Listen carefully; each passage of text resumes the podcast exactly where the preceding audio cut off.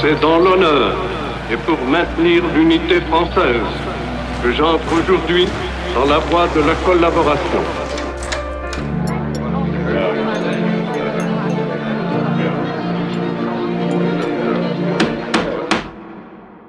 La France s'est ressaisie.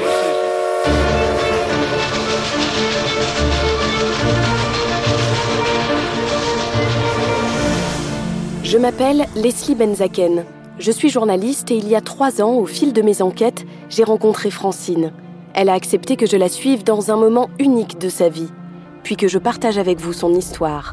Vous allez découvrir une saga haletante, historique et terriblement contemporaine, car en toile de fond, il y a une lutte acharnée pour le devoir de mémoire. Bienvenue dans l'affaire des 450 tableaux.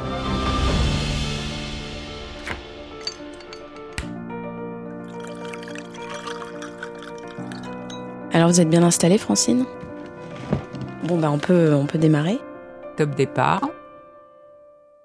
Donc je m'appelle Francine, je suis née en 1948, donc de la génération immédiate après-guerre.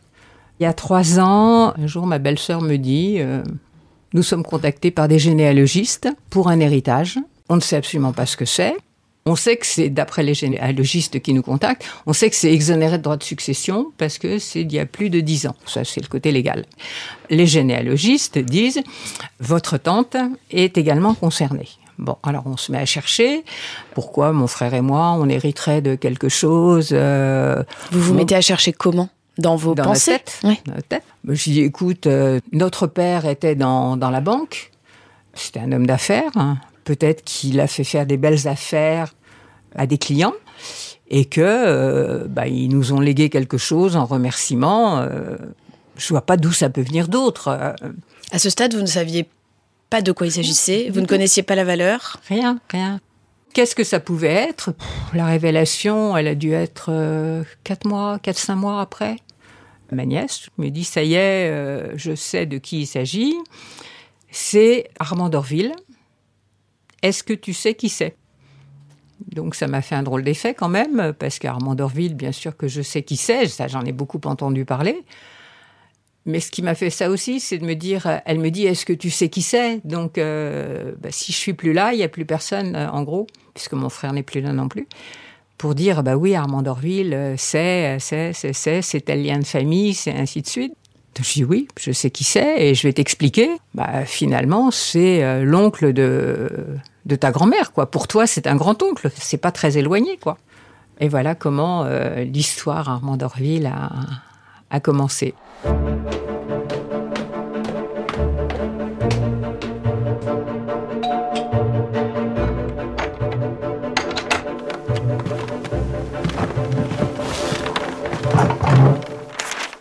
Alors évidemment, on a commencé par dire bonjour. Antoine Chikpa, généalogiste. C'est toujours un moment un peu délicat. Il faut faire preuve de beaucoup de psychologie, de délicatesse et beaucoup de pédagogie. En fait, on lui a dit la vérité, tout simplement. C'est-à-dire qu'on lui a dit que nous avions fait un travail pour euh, identifier euh, ses droits, euh, identifier des héritiers à la suite du décès d'Armand Norville en 1942. La première réaction, c'est sans doute l'étonnement, la stupéfaction, l'incrédulité. Antoine Delabre, généalogiste.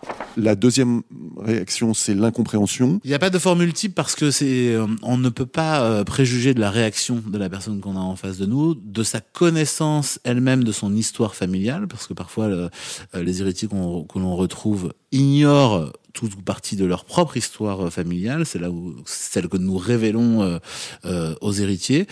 Nous appelons les héritiers avec des précautions et la, première d'entre elles, c'est d'essayer de, de, replacer les choses dans leur contexte et d'expliquer le sens de notre intervention. Pour moi, Armand Dorville, c'était un grand avocat c'était euh, quand maman parlait de lui, parce que ça c'était un nom que, euh, que je connaissais, elle me parlait de lui en tant que grand avocat. Donc euh, maître Armand Dorville, ça oui, elle, elle en parlait beaucoup. Elle disait oncle Armand.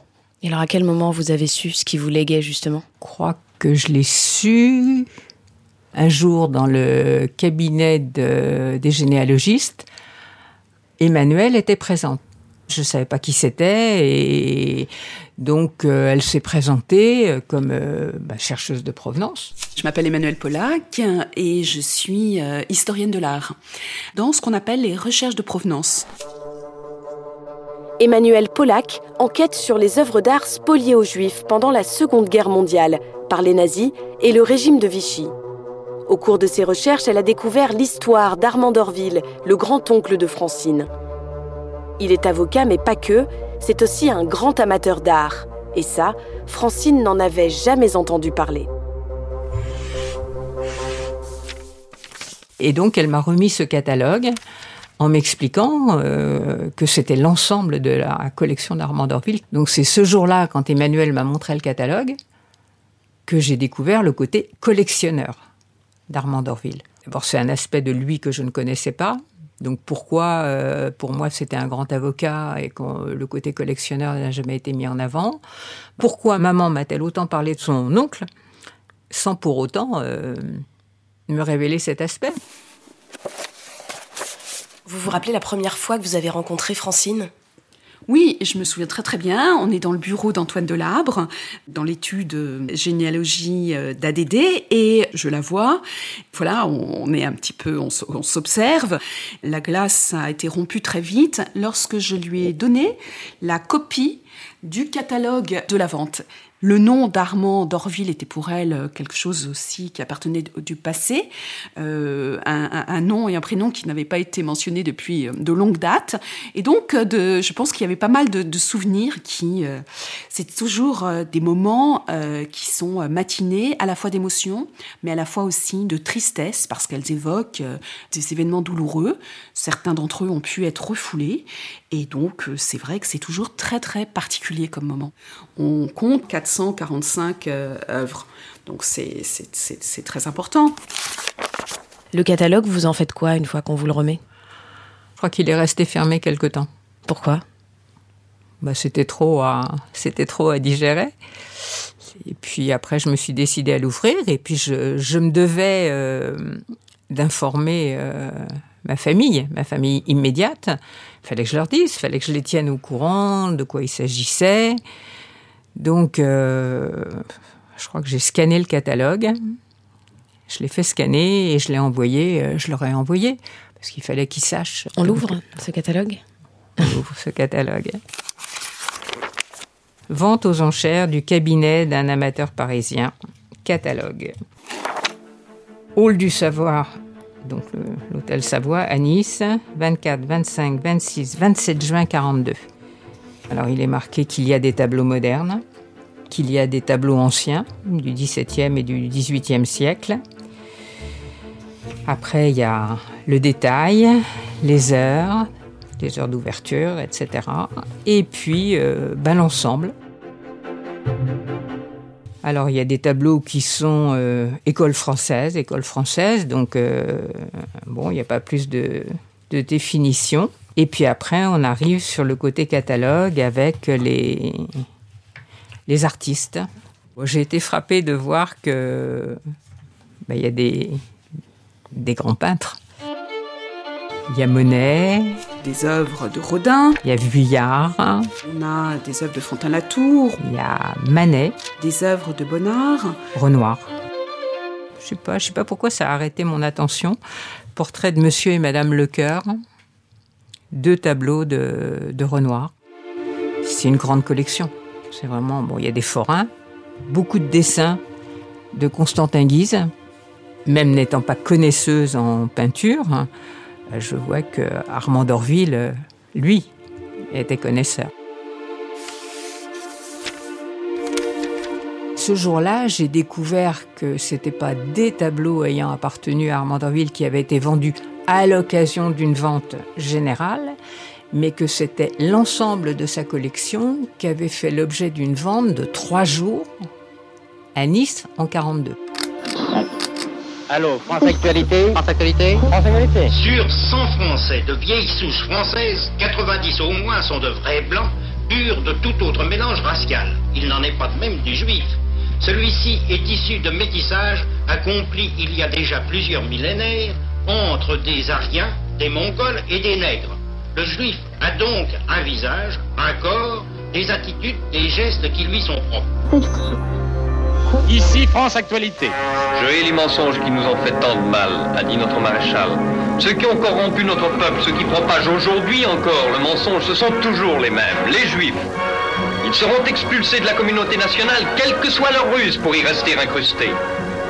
Au détriment de la jeunesse française, cette race étrangère avait accaparé toutes les places importantes, toutes celles dont dépendait l'activité du pays. Ces places sont libres, elles reviendront à la jeunesse française. La France, victime de sa générosité et de sa traditionnelle hospitalité, surtout depuis 1936, s'était enjuivée. Armand d'Orville est juif. Il est persécuté par les lois antisémites et part se réfugier en zone libre dans son château à Cubjac en Dordogne. Il décède en 1941. Francine ne connaissait pas la suite de l'histoire. Elle découvre alors que les 24, 25, 26, 27 juin 1942, sa collection de tableaux sera vendue aux enchères par le Commissariat général aux questions juives. Sa famille n'en héritera pas. Les nièces, petites nièces et la sœur d'Armand d'Orville mourront à Auschwitz en 1944. Emmanuel révèle à Francine les sombres détails de cette vente.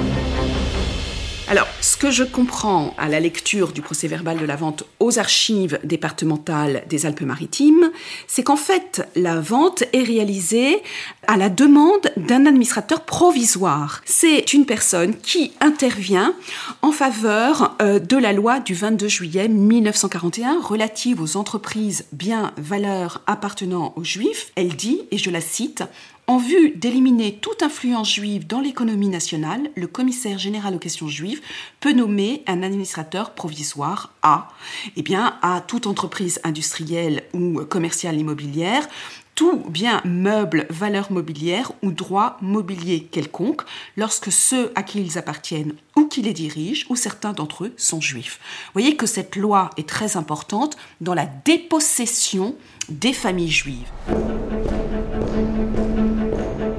Les dossiers des Juifs spoliés sont conservés aux Archives nationales près de Paris. Référence AJ38. Il y en a 60 000, 60 000 histoires individuelles de spoliation. J'y suis allée et j'ai retrouvé le dossier d'Armand d'Orville sur microfilm. Des dizaines de lettres racontent comment le commissariat général aux questions juives l'a dépossédé de tous ses biens et de ses 450 tableaux. Arrêté, le commissaire général aux questions juives. Vu l'article 1 de la loi du 22 juillet 1941 relative aux entreprises, biens et valeurs appartenant à des juifs. Article unique. L'universalité des biens meubles dépendant de la succession de M. Lévy d'Orville. En son vivant avocat à la Cour d'appel de Paris, ancien membre du Conseil de l'Ordre, décédé à Cubjac, en Dordogne, en 1941 est pourvu de l'administrateur provisoire ci-dessous, Monsieur Croze Amédée, 8 rue Caffarelli à Nice. À Vichy le 24 juin 1942. Signé Tarquier de Pellepoix, commissariat général aux questions juives. Donc après, euh, Emmanuel m'explique ce que c'est qu'une vente spoliatrice. C'était euh, piloté, si j'ose dire, par le. Tout ça, c'est elle qui me l'a appris. Hein, je sais rien, moi. Euh, C'était piloté par le commissariat aux questions juives. Tout a été confisqué. Mais alors, Francine, quand vous vous retrouvez dans ce bureau euh, des généalogistes avec une historienne qui a enquêté sur l'histoire de votre famille sans que vous n'en sachiez rien, elle vous remet un catalogue en vous disant votre grand-oncle, voici l'ensemble de sa collection et vous pouvez réclamer aujourd'hui ces tableaux. Comment vous vous sentez à ce moment-là? Bah là, ça fait un peu beaucoup pour moi quand même. Savoir qu'il y a euh, 450 tableaux, c'est pas le propos de se dire euh, j'ai 450 tableaux, je les ai pas et je les aurai jamais, mais c'est de mesurer l'ampleur de, bah, de, la, de la spoliation. Quoi. Pour moi, c'est un mot qui n'existe peut-être pas encore complètement euh, dans ma tête. Quelles propositions vous font les généalogistes? Ils vous appartiennent. Ces tableaux sont à vous. Travailler sur une, une histoire individuelle qui rejoint l'histoire collective, la grande histoire, qui contribue à faire œuvre de justice. Mais on savait très bien que, que la restitution ou les restitutions ne se feraient pas euh, spontanément. Nous savions bien que nous aurions euh, à faire face, euh, notamment en France, à des résistances très importantes. Ils vous appartiennent. Ces tableaux sont à vous.